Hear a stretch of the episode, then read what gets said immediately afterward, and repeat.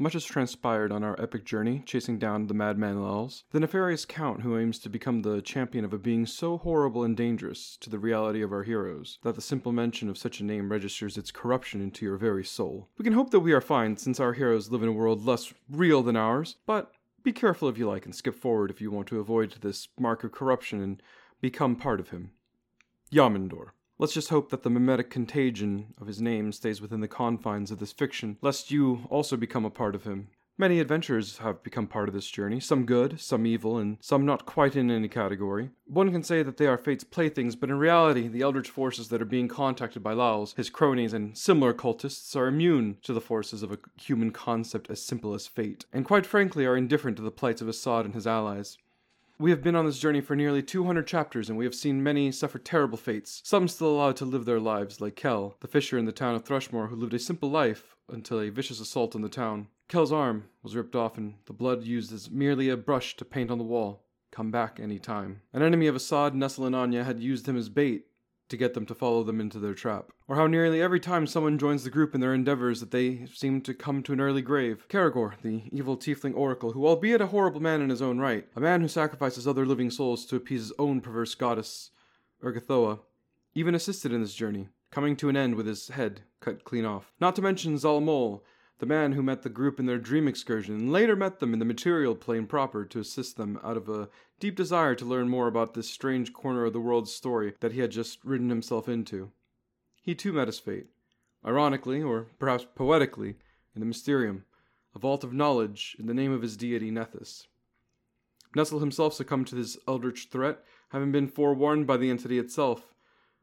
Anya narrowly escaped the clutches of Yamendor with the grace of Pharasma, the Lady of Graves. But her second soul, which had already been split into Andrus, was given as tribute to the beast. But today we explore the confines of the mind of a man who started this journey without his own story. The history of his life was ripped away from him as sacrifice to gain forbidden knowledge. On an excursion to the Dreamlands, one of many they had, Assad and Nestle regained their memories in full as they found an oasis with their memories about. After that day, the combined weight of both everything that has led up to where we are today and everything before Assad was committed to the Briarstone Asylum eat at him constantly. As he lays at night, dreaming, he no longer receives the very real deaths at the hands of the tattered man, or the lucid wanderings in the dreamlands, but just dreams in the traditional sense. The visions of the past may now just be memories of a man he once was, but the pain is still just as real. Let us journey into strange aeons. Episode 200 Assad al Qadir.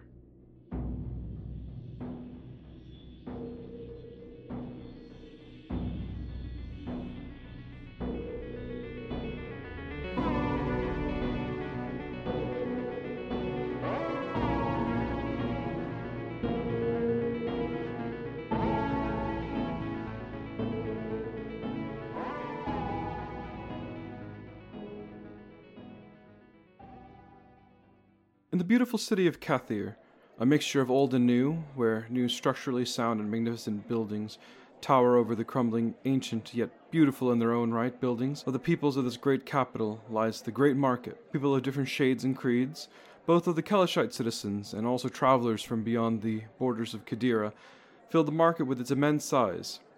In comparison to the other cities of Golarion, the great market very well could be a country in its own right, with the commerce alone. Here we see many a merchant selling their wares to passers-by.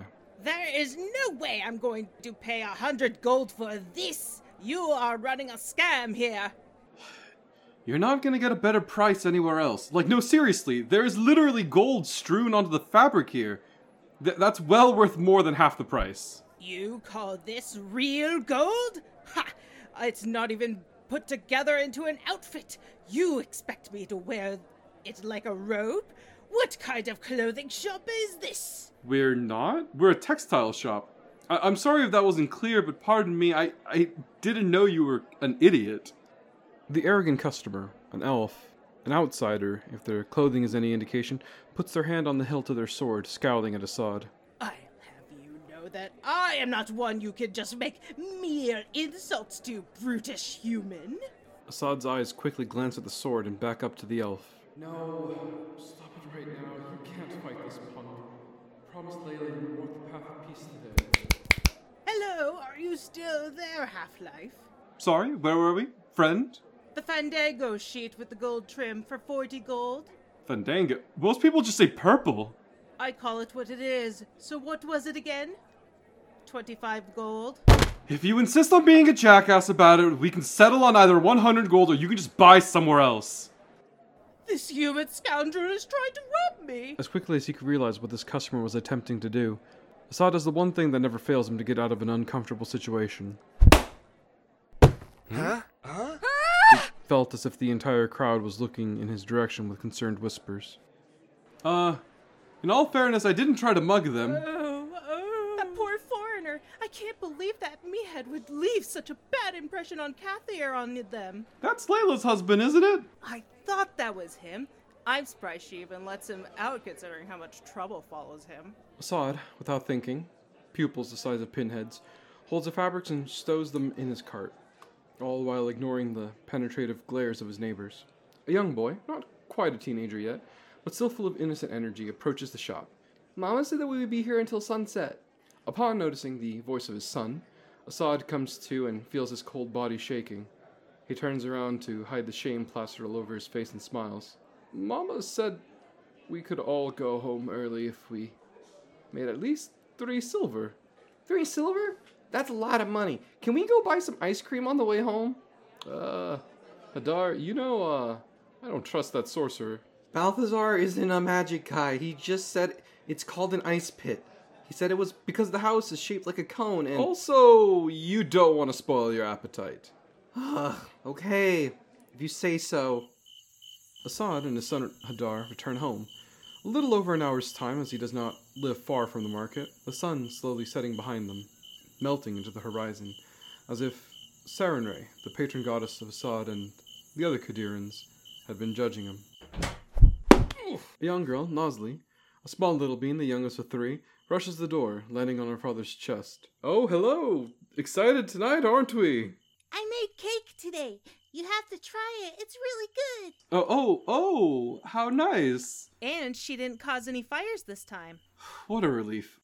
Fatima, the eldest of the children, on the cusp of adulthood, but still a teenager, walks in, arms crossed with a calm and collected manner. She somehow always gets the measurements perfectly, and you bring her next to an open flame and she goes monkey brain.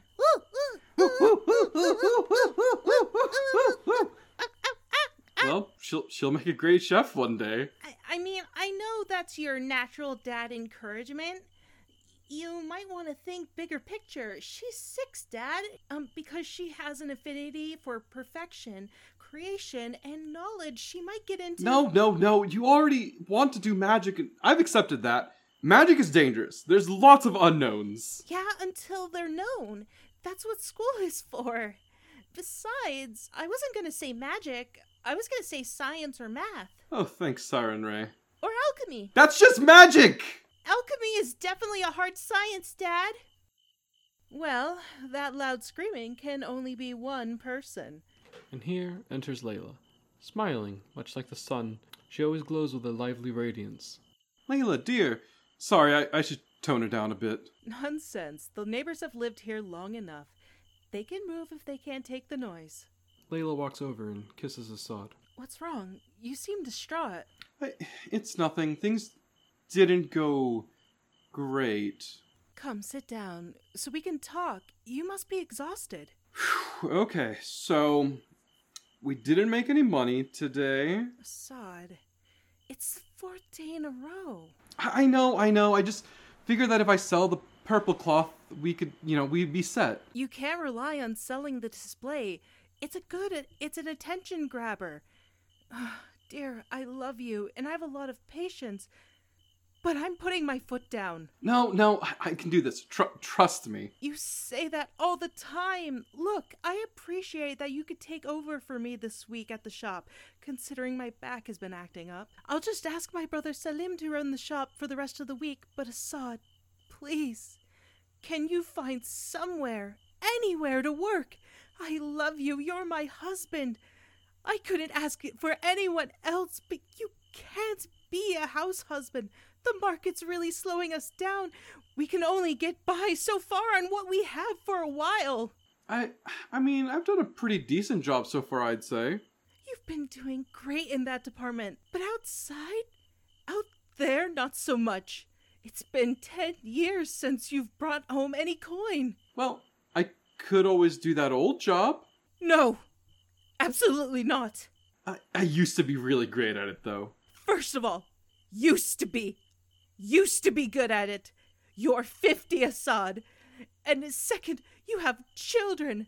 I'm not going to let you go back into fighting pits just so you can make a quick change. It's it's the one thing I'm good at. It's like fishing in a barrel. If we need to pick one thing up, why not fishing? The the fishing guild doesn't really like me all that much. No matter where we go, there's going to be people who that don't like you. Just deal with that fact and get along with them. I'll consider it. Please, don't think about yourself. Think about them. Woo, woo, woo, woo, woo. My, my, gor- my gorilla throws a monkey at your face. My gorilla turns into a dinosaur and eats the monkey. Rawr! Wait, gorillas can't do that? They can if they're druids. Th- that's cheating. You can't use magic. Get good then. Yeah! They're just kids. They love you even though they may not understand all the intricacies of love yet. If you were to die, it would devastate them. Ugh, I know. Hey, hey, don't don't look so glum. I I worry too. D- don't think I don't. I I know it may seem selfish of me to want to do this this way, but don't mistake it for pride. Besides, I want Fatima to get into a good school. Oh, I thought you didn't like her interests. Who, who am I to tell her no? It's her decision. Yes, I'm a bit weary of her choice, but I've confidence she'll be fine. She's a smart cookie. I'm sure she'll be able to take care of herself. It's okay. I'm sure Sarenrae has her eyes on us. Rest for the night. We could figure it out tomorrow. Yeah, I know. I'll I'll go stop by the Fishers Guild, and if that doesn't work out, some job hunting. See? That's the spirit. One mighty strike from Ratico Ratico's fiery fist. A big mistake from Major Berengar's end. Ratko's famous fiery fists were the perfect counter for the major shields. Let that be a lesson to you wooden shield users. Metal is the way to go. I'm pretty sure metal conducts heat. Uh, well, don't fight fire at all then. That's the takeaway here, folks. Putting up a good fight today, as usual, Ratko. I would say likewise, but you're a real lazy fuck. The two combatants stand beside each other within arm's reach. Large catfolk with matted brown and red hair, and two wooden shields strapped to both of their arms. Singed and barely hanging on, his combatant, a stocky Keleshite man with a scraggly mustache and fire sparking off of his hands. Look! Look, I already said I was sorry about not going to your kid's birthday party. Seven is a very formative year for kids, and he's a huge fan of yours. And here comes Ratico's furious three strike uppercut. Oof! Two quick jabs to the chest, knocking the wind out of Major Berenger. And now he's been launched 20 feet into the air. And that's a knockout, ladies and gentlemen. We have our victor for the match, Ratico Ratico. Man, those announcers have really been practicing their thaumaturgy. Yeah, it's real cool, ain't it? Hey, you're that guy! Assad points at a poster of Ratko. Yep, it's me. Killer moves out there! Thanks. Wait, say, aren't aren't you Assad? Assad stands before Ratko in his old fighting attire, a lion hide armor hoodie, armored kilt, and gladiator sandals. uh, tis I, yes. Dude, I loved you as a kid. I actually started fighting the year you left. Really? Yeah, man.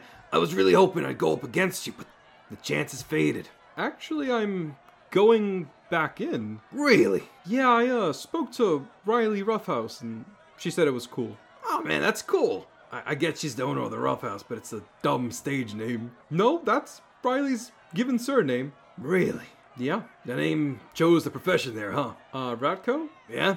You dress like a rat. Yeah, because I'm a performer. But I'm, I'm glad you're back in the ring. So, what happened? Broke your leg or something? No? Had a kid. Uh, things change. Not really. Wait, that's it? What do you mean that's it? All Ratko Ratko Jr. is seven years old. Love him with all my heart, but I love doing this. You're not afraid uh, you'll get hurt or worse? Die? Look, man, I know you're a little more old school, so let me catch you up to speed. We're all friends down here. Well, maybe not all of us, but the roughhouse has been going through some changes for the better. Well, for starters, we got top of the line clerics at the disposal. That sounds way too good to be true. Okay, well, they're not the best, but at least you'll you'll you'll stay alive. Mostly, most of the time. I suppose there's some solace in knowing that. Well, well, well. If it isn't the old star of the show. An athletic elven woman sneaks in seemingly out of nowhere. This is no magic trick. She's just that good at not being seen. Despite being well over six feet tall, her complexion indicates that she's also Keleshite, her eyes mismatched, the left being a normal elven eye, with almost no white in it. The other a small iris, very much a feature of her human ancestry. Thanks again for the opportunity. What? Nah, don't even stress. You brought a lot in coin in, and I'm pretty much betting on you doing great here. Uh, I'm sorry, you're betting on me? It's an expression, Assad. It means I have faith in you. Oh, you had me worried there for a second. Put your hands together for the elfin threat, yawn or stag. And returning back into the fray, the lion, Assad Al Qadir!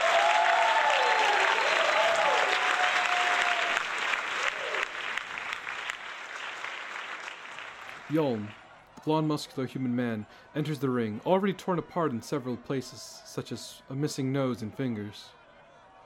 Oh god, they really did a number to him. Hey, if you need me to go easy, just let me know. I don't want to break anything else off. Hey? Oh, this? You think you can really lay a scratch on me? I came here to fight. I don't plan on holding back, and I expect the same respect from you. Hey, you got it, friend. Ooh, Yon goes for the first strike straight to his face! Ah! Oh god, I forgot how much that hurt. He wipes the blood off of his face and swipes at Yol in quick retaliation. My boy, you're gonna have to be quicker than that. Boy, we look to be about the same age. Yon goes for the leg. Sweeps. Assad falls over, hitting the ground chest first. Come on, man. I heard you were good at this. Give me a minute. It'll come back to me. I'm sure. Assad pulls himself up and knocked back down. You don't get a minute. You can quit now or lose later. Choose. Okay. If you want to play like that. Oh, he might be on the ground, but that won't stop him. Assad seems to have grappled Yoln and literally brought him down to his level. Assad goes for the headlock. Yon swings erratically, trying to hit something, anything, but to no avail. Assad's grip becomes tighter around Yoln's head as his face starts to become red. Alright. You can quit now or lose later. Your choice. Well there, Slugger, that's not a legal move anymore. Assad, let him go! You're kidding me. Oh, fine. Ooh, and right in the face. Assad has returned the favor and gave Yon his very own knuckle sandwich.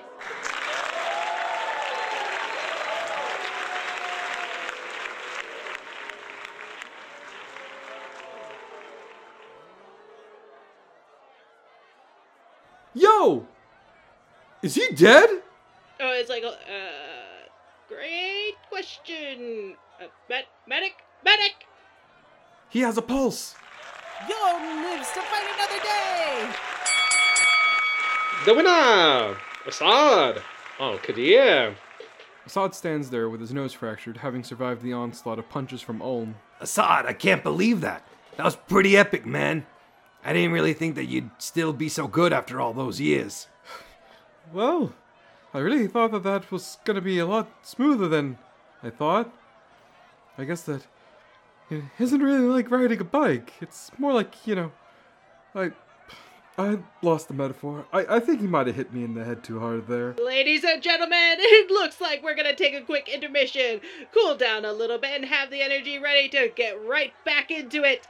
As the next match goes underway, we go outside to the confines of the rough house and see three familiar figures on the streets nearby. I am personally going to kill you two if mom and dad finds out about this. How how are they gonna find out? Yeah, Mama's home. And Baba went to go talk to the fishmen. Yeah, but still, if one of you gets hurt, they're going to find out no matter what. How are we gonna get hurt? It's all an act. No one actually gets hurt. That's boring. I thought the people inside were fighting. They are, and that's why I want to bring you two dummies home. Mom said it's not nice to call us dummies. Mom's not here right now, for one, and two, there's worse insults out there. Look, there's the door. Whoa there! Shouldn't I be going in first? Why? Because I'm actually an adult. Yeah, barely. Excuse me? You still look like a kid. Hold on. Where's Nozzly? Oh boy, you lost her already? Me? You were taking care of her before I found you all here. The door of the roughhouse opens as a large half orc man looks down at the tiny little human girl. Can I help you? Can I come in? Uh, okay, I see. You're lost, aren't you? Is this the rough house? That's not funny. Ah. That's not funny. okay, run along now. But I want to go inside. And I want a new blueberry bush, but we can't all have nice things. Do you garden? Oh, great, another kid. Look, I'm not here for chit chat. You two aren't allowed inside, so scram! I don't like punching kids, but it's not beneath me. Uh, sorry about that. We were just leaving. Hey! You promised we could go. Yeah, you promised. Oh, I see. Well, if the kids want to go inside, it's fine as long as they're accompanied by their mother here. Mother? No, no, no, no. These are my siblings. Hey, hey, hey, I don't judge human affairs. She's she's our sister, nothing else. Okay, now that we've broken that awful, awful ice, we're gonna head out. I thought you wanted to see the fights. Yeah. I suppose that's what we came here to do, sure. Well, come on in, enjoy the fight. Thank, you. Yeah, thanks. Another victory for the Lion! You're doing great out there. You should just have two more matchups and you're in the clear. That's nice. Medic? Ugh. Yeah, you might want two of these. Potions? I thought you could cast magic like from your wand or something. You are not nearly in bad enough of a condition for me to use up my wand. I'm sorry. Well, Assad, looks like I've made quite a bit of hefty amount of gold on you out there. I- I'm sorry, did you say gold? Yeah, quite a bit of gold, too. I thought you didn't bet on me. Like, you'd have to know I was lying, right? Of course I'd bet on you. What have I lost? Oh, boo hoo. I lose money. I lose bets all the time. I'm not crying over spilled milk, but I have faith in you. I absolutely thought you could do it and pull this off. If it's in within the realm of possibilities, it's something you should definitely bet on. And if it's impossible, you just pray that it becomes possible. R- right, I I know you trust me, but you don't actually know what's going to happen in the future. So maybe cool it a little with the gambling. Well, if you change your mind, there's nothing against the rule saying you can't bet on yourself. I'm just saying, and well, I say go for it. You got nothing else to lose other than a little coin. And besides, as long as you don't go into the red or bet more than what I'll be paying you later, then you're fine. Take a risk. Can't be afraid of what fate has in store for you. Yeah, you know what? I do have what it takes. I've faith in you. Assad runs up to the booker in the corner of the facility. Hey, um, hello? I'd like to place a bet? Yes. And who would you like to bet on? On Assad al Qadir? Okay. And who will be placing the bet? Assad al Qadir? My, my, very confident in yourself, huh, chum? uh, no, I'm just borrowing some. The, the confidence, that is. The, the gold is all mine. Uh, 50 gold? 50 gold on Assad al Qadir. Uh, thank you, Mr. Uh, Booker. Oh no, thank you. And best of luck out there. The lion is back on the prowl, ladies and gentlemen, and it looks like he's already causing some chaos in the ring. What other dirty tricks are up this man's non-existent sleeves? Okay. I'm not. I'm not the bad guy, can we not? They don't really think you're an asshole. Just roll with it. Performance, remember? Oh, yeah. Hello, crowd. I'm here to cause chaos and more problems. Perform! Yeah, maybe next time. Can I just hit somebody now? I, I would like to punch someone, please. We zoom out from inside the fighting pit and see two eager fighting fans and their older sister inside the first room of the rough house. A little foyer with some glass displays and a small cutout hall of paintings. Fatima can be seen leading the charge and heading straight for the actual fighting pit. Hold on now. What do you mean, hold on? I thought you were begging to come in here. Yeah, I want to go inside now. My dear sisters, you don't see what this is? A trophy room. A boring hallway. The fighting itself is always going to go on in there. You can always go wherever you want. Uh, no. Because I'm not bringing you here again. This is a one time deal. That's funny. But no, this is a record of previous fights and champions here. Look! Isn't that Mr. Balthazar? Huh? Oh, it sure does look like him. I guess he used to come down here and fight. He's wearing clerical garb, you dolt. He's probably just a healer of some sort. A healer? Yeah, because, like, people get hit hard here. Hey, look at this champion here in the paintings. Oh. Doesn't he look familiar? Baba? That's not him. Baba doesn't have hair. People can shave their hair nozzily. He used to have hair? Can we stop focusing on the hair? Why does he have a painting at the rough house? Mama said he used to fight, remember? When? Like, yesterday? Did you not pay attention? Clearly not. No wonder it's so easy for you to lose Nosley. Ha ha. Wait, where's Nozzly? And the lion claims another victory. One more, and he completes the veterans gauntlet. Oh, we missed the fight. There's more fights after this, they just said. Oh, I'm excited, Hadar. Oh, me too. With swiftness, Assad is at the bookkeeper's booth again. Mr. Booker, tell me how much gold is on me right now. 600 gold. Wow, 600 gold! That's impressive. See, I told you. You got it in you. Thanks, Riley. I really needed that pep talk, I think. That's a lot of money. What you plan doing it? Moving to a nice part of town? no, this works out perfectly, actually. My oldest, Fatima, is looking to study magic and well. Whoa, magic?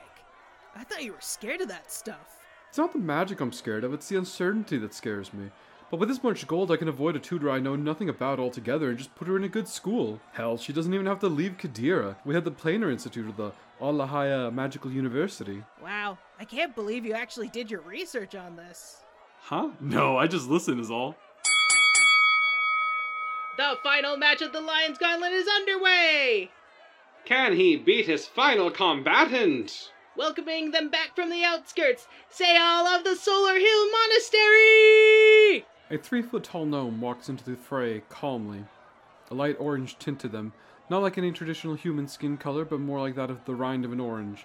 They have a fierce, bright red hair to them as well, shifting slightly with the faint movements of the air in the area. They have short, white, plain looking robes and a stoic expression to them. Sayal walks up to the middle of the arena and makes eye contact with Assad, simply just tilting their head up and down. Hello, friend. How are you doing? I'm Assad Al Qadir, and I don't know if you've noticed my track record here, but it looks like you're to get your ass kicked. You have a lot of confidence. Well, yeah, I thought I'd be rusty at this, but it turns out I really wasn't. Humility is not really something that you're quite known for, is it? But I'm not. I mean, I can't say I'm humble. That's like the most impossible statement you can probably make. But I mean, it's mostly just a temporary boost of confidence that I've just gotten. Not saying that it's like, you know, a norm for me. Well, I don't take kindly to those who overestimate themselves. Yeah, yeah, so like, that's great and all. So are we gonna fight or. And in an instant, right before Assad's eyes, Sayal was gone. J- Judge! That was magic! I'm pretty sure. Judge! What in the hell? Why am I falling? Oh shit, she kicked me in the goddamn face! Oh, there she is again, right underneath him. That is an inhuman number of punches, huh? I honestly lost count of exactly how many hits that was. Well, one thing is certain that man's back is no longer in working condition. Holy shit, she's fast. If I can just turn around and hit her just hard enough, I might be able to knock her out and get out of this. She stops a flurry of blows for a moment and pulls her fist back for one precise punch, and as soon as she pulls her arm back, That's it. My opening. Right before he hits the ground, Assad kicks her right in the chest. Sayal's been smacked into the ground. Assad lands on his back but kicks himself right back up. Ugh. Okay, let's see where you are. Oh, Sarah, now you've disappeared again, haven't you? You're not turning invisible, are you? Wait. He notices a weight on his back and thrusts his left elbow back quickly and hooks with his right, but she takes the opportunity to jump off of him and dive kick him. Assad grabs her as she comes down and throws her to the ground. She tucks and rolls as she lands and slides across from him. I can't believe you actually spotted me. Yeah, it was actually kind of a fluke. I really just kind of felt you on my back there. Could you maybe not climb me? That would be great. Maybe if you didn't go easy on me, I would ease up a bit. You're starting to bore me. Oh, okay. I see how this is gonna go. He changes his stance, putting his arms to the side and swiping his leg back, staring her down, and he starts rushing towards her. As he does, he moves his hand back, and as he approaches her, he extends forward to use the momentum of the running to hit her with a bit more strength than a single punch would be able to. As he does that, she tilts just to the side just a little bit to catch him off guard, grabs his fist, and then uses his momentum and herself as a fulcrum to rotate him while he's running into the air and back onto the ground on his back. And he's just sitting there for a second, the wind knocked out of his breath. Cool. Do you want to continue, or do you want to raise your hand? Assad stands shakily and looks straight at Saol. I don't have any plans of giving up. He's going for another rushing attack. Zayal uppercut him right in the gut and, well, uh, Assad is up in the air. That's a good 30 feet at least. As Assad drifts, he turns his attention to the crowd and sees three little someones that he was hoping were stress induced hallucinations. In the roughhouse foyer, we see Assad leaning back in a chair, his physical wounds having been attended to by the medic who is walking away, surrounded by his three children. Are you okay? He puts his hand over his face and rubs his eyes to ease his focus and tension. I'm fine. Still in pain.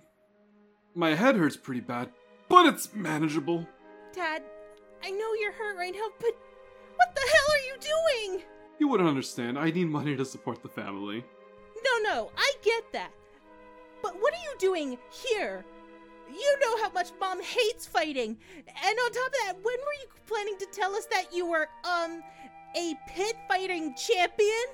Well, obviously, we wanted to keep that from you so you wouldn't think that I was up to no good. I mean, fighters aren't necessarily bad people. Also, like, why didn't you tell me? I have so many questions. Yeah, that's so cool. Don't encourage him. He's just trying to relive the glory days. Fatima, you do not talk to me like that. I am your father. Yes, you are. But you still lied to mom for one. You can't use that argument against me. I'm an adult. You have to respect me the way as much as I respect you. You're still a child, and I don't know where all this adult talk came from. I don't care how old you get, you're still my daughter. You're still a liar though. Not just for today, but for an entire career? You don't just you don't just become a champion overnight. I wanted to tell you, but I didn't want to be a bad influence. Well, look how much that didn't matter. Nazli and Hadar still found out about the rough house and they still found their way here.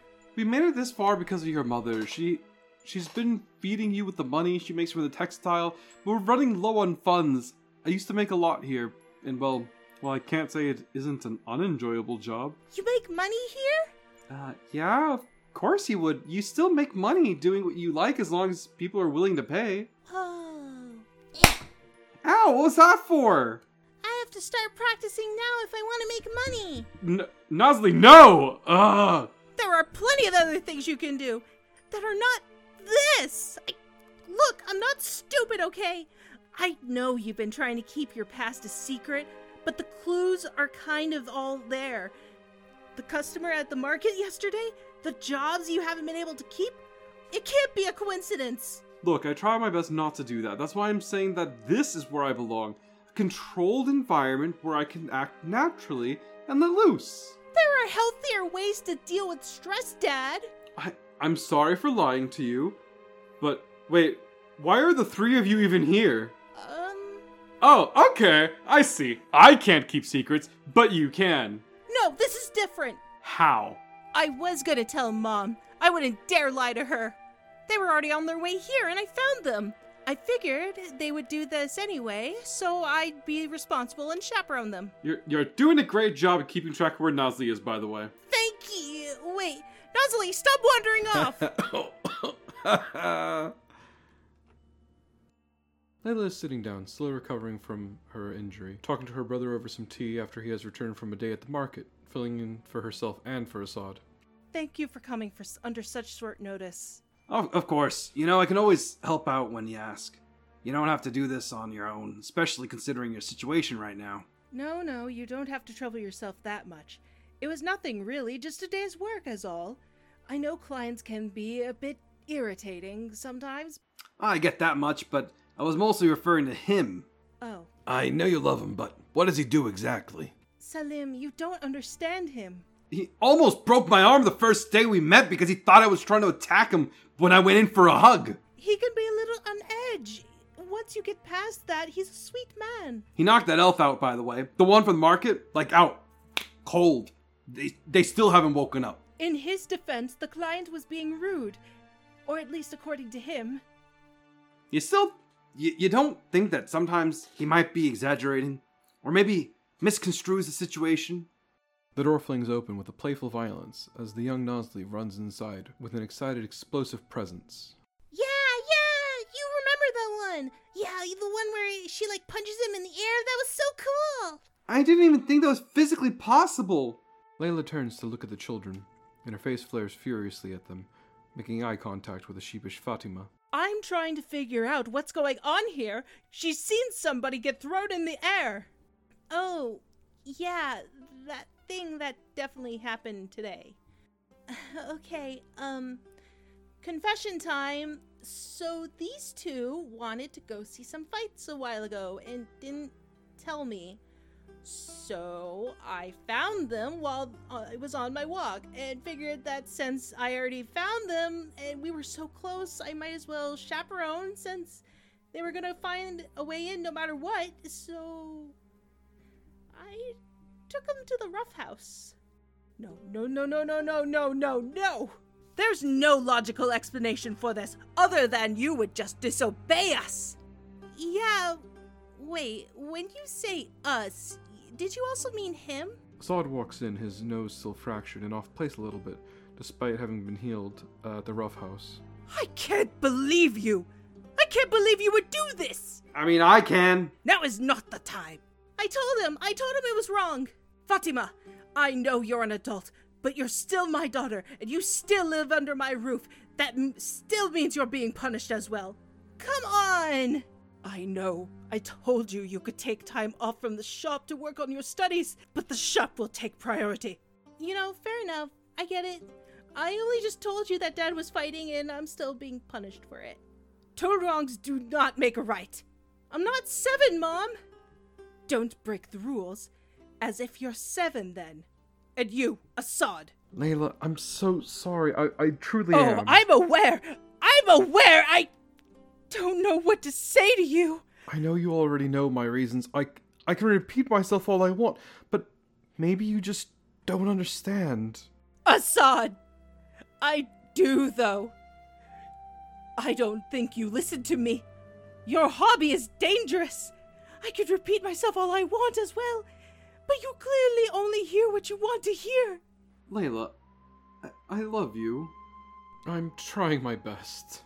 I'm taking Nazli and Hadar with me for the night, and I am going to Salim's. You're welcome anytime. Salim scowls at Assad with intense disdain. Please, try to figure this out. Assad lays in bed alone, noticing that one of his ribs might be broken, or it could just be a tense muscle. He's not sure. All he knows is that it hurts a lot. He also can't help but focus on the quietness of the house and the empty space in his bed. He lies there. He struggles trying to enter his sleep as he twitches like a dog, and he eventually succumbs to sleep and enters a dream. He's trapped, he doesn't quite know where he is. As he's running around trying to find out where he is, he realizes he might be in some sort of labyrinth as there's just brick walls everywhere, just covered in moss and vines and all sorts of unknowns. He doesn't seem to be aware that this is a dream, as it feels incredibly real to him. This is a foreign and unique sensation to him at this point in his life, not knowing how long he's been lost in addition to starving and dying of thirst. He goes on for a while. His body begins to fail him as he is on the verge of death. He stands as an observer. His body lies there withering, pathetically, lonely, nowhere considering he doesn't even know where he is. He closes his eyes and a light flashes. He is home. His children have grown a little older, maybe five or six years. Fatima, with a great big grin, dressed in robes of the magical variety, Hadar seems to be an older young man, seen speaking around a fireplace with a crowd of younglings listening intently. Assad can hear glimpses of the word hero and father sprinkled in there. Nazli, now a teenager, is interesting in that she seems to be talking ecstatically to someone, a figure that fades between orange and black to red and gray. The figure is blurry, very difficult to make out. All he knows is that it hurts his head to look at, and then he feels a warm and literally bright presence behind him. Assad Al Qadir, do not turn around. Am I dead? What's going on? Your dear wife Layla is concerned for you. Fortunately for her, her request seems to coincide with some unsettling truths. What what kind of truths? I can't say exactly what, but what I can tell you is that no matter what happens, you will be able to choose your path. Ah, okay, I get it. So choosing between dying alone in a dungeon or being a ghost, seeing my family grow up without me. Got it. Please try to remember anything from this when you wake up. S- Sarenrae? Yes, Assad wakes up in a cold sweat. His newly formed memories quickly evaporate, but the combined fear of death and loneliness, and the desire to see his loved ones succeed him, swell. It's been a few days and Assad returns from another job search. Any luck this time? Somewhat? The Fishers Guild actually has a waiting period. It's weird. Yeah, that is weird. Yeah, they actually seem nice, unlike the others who just kind of remember our past experiences. They call themselves followers of Sarenrae, but don't even give people the time of day just because they don't like them. I mean, I did fight a few of them when I was younger, so I get it. That was a long time ago. Um, hey, I'm not gonna hold that against them. Thank you, by the way. I know it's hard, but I love to see the effort you're putting in. I have to, of course, but I also want to. Assad al Qadir. That depends who's asking. My name is Junaid. I come on behalf of the Qadiran army. You're a little early, no? No? Right on time. Just come on in. The Keleshite man walks in, paying way too much attention to the paperwork in his hands, and does not make any eye contact, let alone looking in Assad or Layla's general directions. Okay, Mr. Al Qadir, it seems you are due for your recruitment. Who? Junaid looks up and makes a sudden realization. Um, where is Assad? Hi. Oh, I see. Ma'am, no offense, but is he cursed, or is it a glandular issue? He's aging normally. Oh, I see. Part goblin. Okay, you've been here long enough. Assad! The man called me a goblin, Layla. I'm sorry, there seems to be a mix up. No, ma'am. The paperwork never lies. Son Al Qadir, right there, turns 22 years old on this date. Oh, okay. I see what's going on. Are you going to clue me in? Oh, um, Assad had a bit of a falling out with his mother and father, and so he changed his name. Wow. Incredibly disrespectful, dishonoring your own mother's name like that. Shaheen? Abbas? Oh. Her, yeah, that's probably for the best. Yeah, I changed it before uh, really being part of the faith, so you know, not really big on forgiveness back then. But that being said, it looks like whoever filed in the paperwork put the turn in date as my birth date. I'm not anywhere near my 20s, I guarantee it.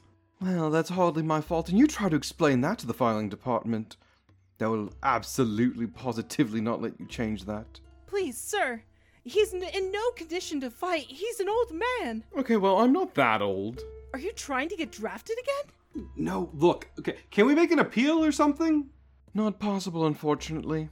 Layla, No, no. We just got you going on the path of peace. This is a service for the country, and besides, it's a paying job, technically. Yeah, barely. Is there any way to do any kind of easy work? Can I at least petition to do something nonviolent? Can you do paperwork? If you train me, I probably can? Medicine. Yeah, not really. I'm gonna go off a limb and just assume no. But don't worry, I can at least put in a good word for you, and maybe we can make you like a guard or something. That still sounds like violent work. You'd be surprised, actually. The only violence they really experience is bullying amongst the ranks of anything. Assad, please don't bully anyone. I wasn't planning on bullying anyone. What can we do other than that, though? What if this is what I have to do? Think about it. I've been job hunting, and one just came to the door. What if this is the way to go? Okay. I have faith, You're doing the right thing. Time passes by quickly. Assad isn't allowed to live at home during his service and packs some trinkets for the road. He makes sure to pack his fighting outfit as he just likes to look at it. But it brings back fond memories. His kids have been working on a gift for him as well, so that he could have something to remember them for the two years that he will be gone. A little bracelet with little animals on them, his kids' favorites. Nazli's turtle, Hadar's bear, and Fatima's dove. The family hugs goodbye and he heads off. Assad gets his guard uniform. He's assigned a room and a station and goes through his basic training. The new recruits and Assad are sitting around in a tavern near the palace grounds in the dead of night. The candle lights of the tavern keeping the place bright. They fill up the tables, cheering with their mugs and pitchers, singing along to the band playing. Ahem. If I may interrupt the m- fun for a moment, I'd like to congratulate the lot of you. You are a shining future for the Keleshite army, and may Sarenrae bless every single one of you and your work here. Another guard walks up swiftly to the captain with a sense of urgency. Captain, you're gonna want to hear this. What is it? The palace is under attack, and the guards inside are now just being alerted. This is not good. Listen up! The palace is under siege! There are reports of some perpetrator on the grounds. We don't know what they want, but it can't be good. Any of you not drunk, get up and get out there! The guards get up, don their armor, and grab their spears, scimitars, and other assorted weapons. As they leave the tavern, the captain stops Assad and his little squad. Assad, I need you and your group to stay here. Why? All the bad guys are outside. There's a good chance they can attack outlying areas. Captain, with all due respect, I'm a veteran compared to these children. I've been fighting longer than these kids have been alive. Hell, even twice as long. I've already given my orders. You stay here with the squad and show them the ropes if those miscreants bring their ugly mugs here. The captain steps out of the tavern and Assad turns back to his squad of eight and sits at their table looking defeated. Hey, cheer up there. I'm sure we'll get our time in the sun some other time. Or if we're lucky, we can stay in here all night and just wait it out. Yeah, I'm not a fan of that, honestly. Well, guys, we have the tavern at least. Yeah? We have the tavern and the captain's tab? I like where he's thinking. Yeah, you know what? If this isn't gonna matter, then lay it on me. The squad clinks their drinks, chugging down as they laugh heartily and cheering each other on. All the while, a hooded woman sits in the corner wearing blue and yellow robes, sitting through journals and drinking some tea, uncharacteristically calm and collected for someone at a tavern at two in the morning. You guys are great. Yeah, you too, old man. No, I'm not old. I'm 20, 22. No way, dude. I'm glad the other guys are breaking into the palace. I'm having such a fun time with y'all. The other guys are breaking into the palace. Other guys. Wait a minute. What did you say? Assad slides out of his chair with vigilance, and even though he is drunk, he maintains most of his composure, almost as if his body is doing most of the work. I'm glad to be having so much fun. Are you okay, dude? You're working with him, aren't you? Hey, man, he just said he was happy to hang out. No, this traitor just admitted that he was one of the criminals. No, no, you just misheard him. Hey, man, calm down. You think that if I was a traitor, I would be here? Just faffing about? A distraction, clearly, trying to keep me from protecting the palace. Assad, with intense diligence, strikes his fist right into the poor young man's face, instantly shattering the bridge of his nose and caving his eye in. He falls under the table, gurgling as he loses consciousness, and blood is splattered all over himself and the table. A trail leading back to Assad. The guards all look in horror. Although inebriated, they are still fully aware of what is going on. He he killed Karoof. Get him! The guards get a hold of their weapons and go after Assad, swinging their scimitars, lunging their spears, and bashing at him with their shields. Assad sees the chaos of the blades heading his way and dodges them as swiftly as he can, being nicked against his arms a few times. Despite being older than the others, he still had more finesse in his movement than them. He dodges and weaves many of the strikes made against him, and in defense, he grabs one of the guard's spears, pulls them in, and grabs them. He then tosses them off to the side, knocking down two of the other guards. They try to bring him down, but to no avail. The man taking down the entire squad on his own, albeit they were barely trained and had varying levels of drunkenness. The hooded woman in the back, having her interest piqued, writes down in her notes Katheer, Qadira, potential muscle? The way she saw it, they were all drunk, and despite that, he seemed to have stood his ground as eloquently as a drunk could. Hello there, my name is Franklin. I understand that this is a very serious charge, and the death penalty is a very likely outcome, but rest assured that we have a great opportunity for you. Opportunity? He's been arrested! Four people sit in a quiet room. Assad, sitting tied to a chair, a gate between himself and Layla. In the corner stands a lone guard, and right across from Layla, a Keleshite man, with a badge reading Evaluator.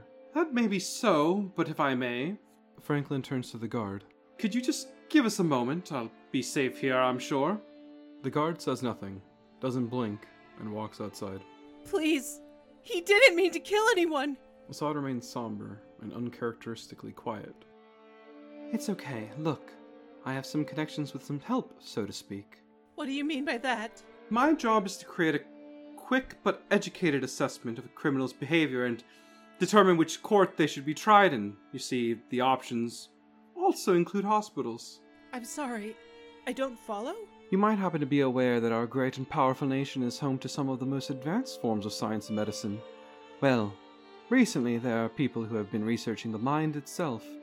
And well, they need more willing participants. Absolutely not. I will not allow him to be a testing rat. Oh no, you have it all wrong. Studying the mind is unobtrusive, it's non contact, requires no surgery, and also, fun fact, no magic involved. But there's nothing wrong with him.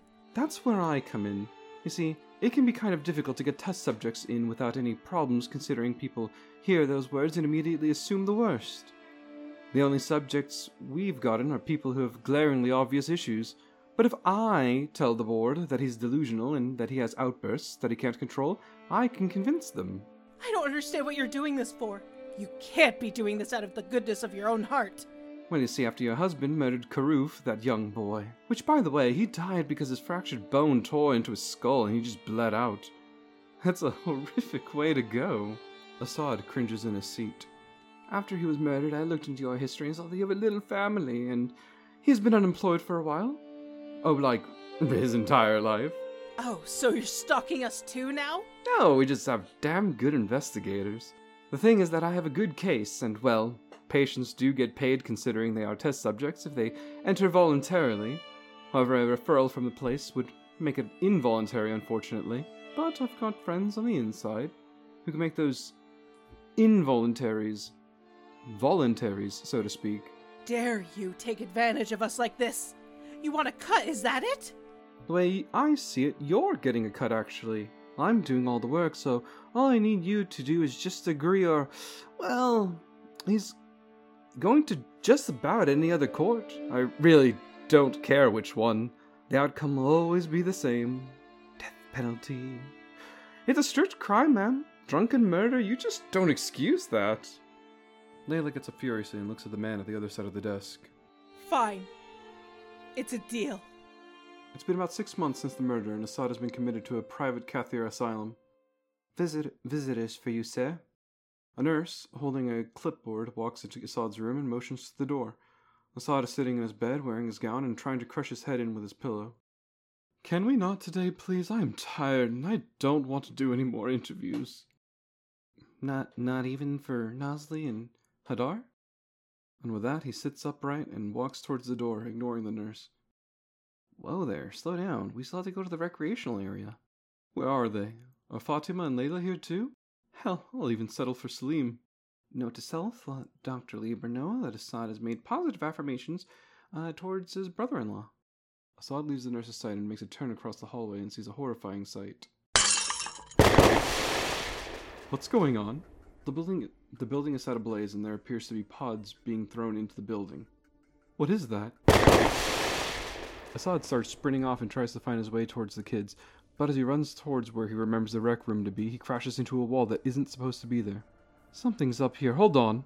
He looks around and frantically notices that the entire building is different than the one he's used to. I have been living here for six months. How in the hell did they renovate the entire building this well so quickly? Wait. This layout is familiar, though. I can't quite figure out what, though. A man in black leather armor ambushes Assad and he quickly dispatches him with a quick punch. Baba, help! Hadar! Assad bolts towards the direction that he can hear his baby boy's voice and breaks down a door between himself and his son. A look of fear comes across his face as he sees the red eyes and barbaric presence of this man. Assad looks down at Hadar, confused as to why he's scared, and Hadar shifts his gaze towards the corner of the room. Another man stands there, surprised to see Assad. A bomb in one hand and a bag of valuables in the other, including what appears to be his children's bracelet. Get away from him. Assad charges down towards the criminal at utmost speed, ready to put him down instantly. Assad, don't! What are you doing? Daddy, stop. He feels an intense headache as he is mid run and the asylum before him shifts quickly to that of his home, and the man before him also fizzles away to a different familiar image. Assad, stop.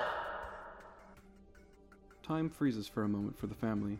Assad sits on the ground laying asleep. Layla stands in the corner in shock, holding Assad's belongings. Nazli and Hadar are just fear struck as they've never seen their father with such ferocity in his eyes and heart. Fatima sits on the floor behind a table and confused, splayed out against the floor with scrolls scattered around everywhere, the faint aura of magic surrounding her fingertips, and the paper on the ground. I just did that to him. You made him do this? No, I don't know what this is. I, I made him go to sleep though. What? What happened? I I don't know. Mommy, look, there's people outside, Mama. Layla looks outside the window and sees a crowd of people approaching the door. Beyond that, she can see someone else knocked out near the house. Fatima, wake him up. I know he's confused, but if that crowd gets to them, he's dead. Uh, okay. Um, is there a spell for that? Uh, can I dispel this one? J- just hit him hard! Just hit him really hard! The mob is getting closer. Nazli jumps over and lands on Assad's back, waking him up. What? What? What's going on? Dad, we don't have time to explain. There's a mob outside. We think maybe you killed someone. Assad, please. I know it must be confusing, but trust us. Trust me. Wait. Why am I home? You've been home for a month, Assad. You're on probation from the hospital right now. Take your things, run out through the back, and hide at Salim's. We'll come get you later. They're getting closer. Assad looks at them confused, grabs the bag, and runs towards Fatima. I, uh, don't know what's going on, but I'll see you in a bit, okay? Be strong for me. You can do it. Uh, okay. You might want to hurry up. He gives Nazli and Hadar a big hug and rustles their heads. Y- you two stay out of trouble. We'll try. She she won't. Assad, we'll be fine. Make it quick. We're not saying goodbye. Yeah, yeah, of, of course. I'll see you later. Murderer! Here he is! Murderer! He's in there! Murderer! He's in there! Go, Assad. Bye. Love you, Layla. Just, just go, Assad. Assad runs out to the empty streets. The quiet buzz of the bugs and the howls of the dogs make him a bit easier. It's been a year? What what did they do to me? Assad contemplates while he's standing outside, trying to remember anything that happened to him while he was gone. I mean, yeah, but what does that have to do with anything? I don't see what the point is of having these discussions. You don't seem to be you don't seem to be actually doing anything. This hospital's so monotonous, same thing, day in, day out. Better than it being a surprise every other step of the corner, though, then, right? True, but what good use is that list to you? Sometimes you don't really know much about yourself until you say it out loud for yourself to hear. Think about what you're afraid of. Say it to yourself when I'm not around, and it'll help you understand how to overcome those fears, right? It may not make sense at first talking to yourself, but in order to fight the man that's holding you back, the part of yourself that you're afraid of, that part, you know, have a narrative with them. When you talk to yourself, you force yourself to have that narrative. You're saying I have a second soul? No, I'm, I'm talking metaphorically. You need to do what you think is the right thing to do. Layla, Fatima, Hadar, Nazli, they're all they all they all continue to live their lives. You clearly must have noticed that, considering you've been in here for a little while already. While you've been in here, while you've been a guard, take this time to kind of just think about the decisions that you want to make. I mean, educated ones, of course. And, well, that runs our time for the day. Same time tomorrow. I, I guess I'll try to reflect on this. Maybe after this, I'll look into going to the Solar Hill Monastery. After Sayal kicked my ass, I realized that maybe whatever they're teaching her up there seems to be working, so hopefully they'll have me. Oh, and one last thing. Don't forget to take your medication. Oh, oh yeah, I almost forgot. Dr. Lieber steps out of the office and walks down the hall, bumping into one of the nurses at the apothecary, well far enough out of earshot from Assad. Hey, I don't want to overstep any boundaries, but do you think that maybe this is a little wrong? There's something wrong in treating patients. But is the medication really necessary? He already consented to being in here. True, but I've already got enough reports from civilians with basic problems. I need something a little more interesting. All I'm saying is that it just feels unethical to force a man to have the problems you're looking for. Also, not to mention bad science. Isn't that just artificially getting results you want? Nah, he's not gonna remember much of it anyways. If I get lucky, he might have a real breakdown. You don't really seem to care about his well being at all. I care about documenting the details of his condition. Whether it's good or bad is irrelevant.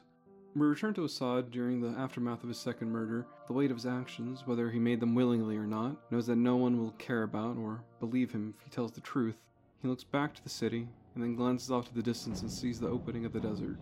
If I stick around here, things are just going to keep getting worse.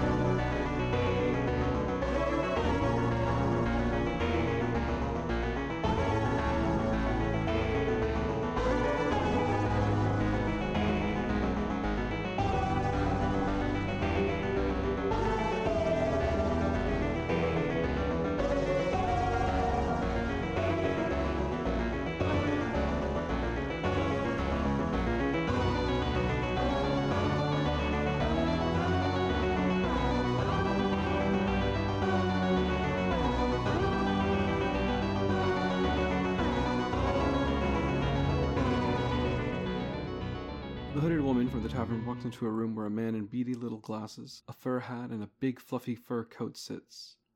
The woman pulls out her journal and places it on the table with the names and potential functions written down. Nessel, Svirfneblin, Intel. Karagor, Tiefling, Torture. Assad. Human. Muscle.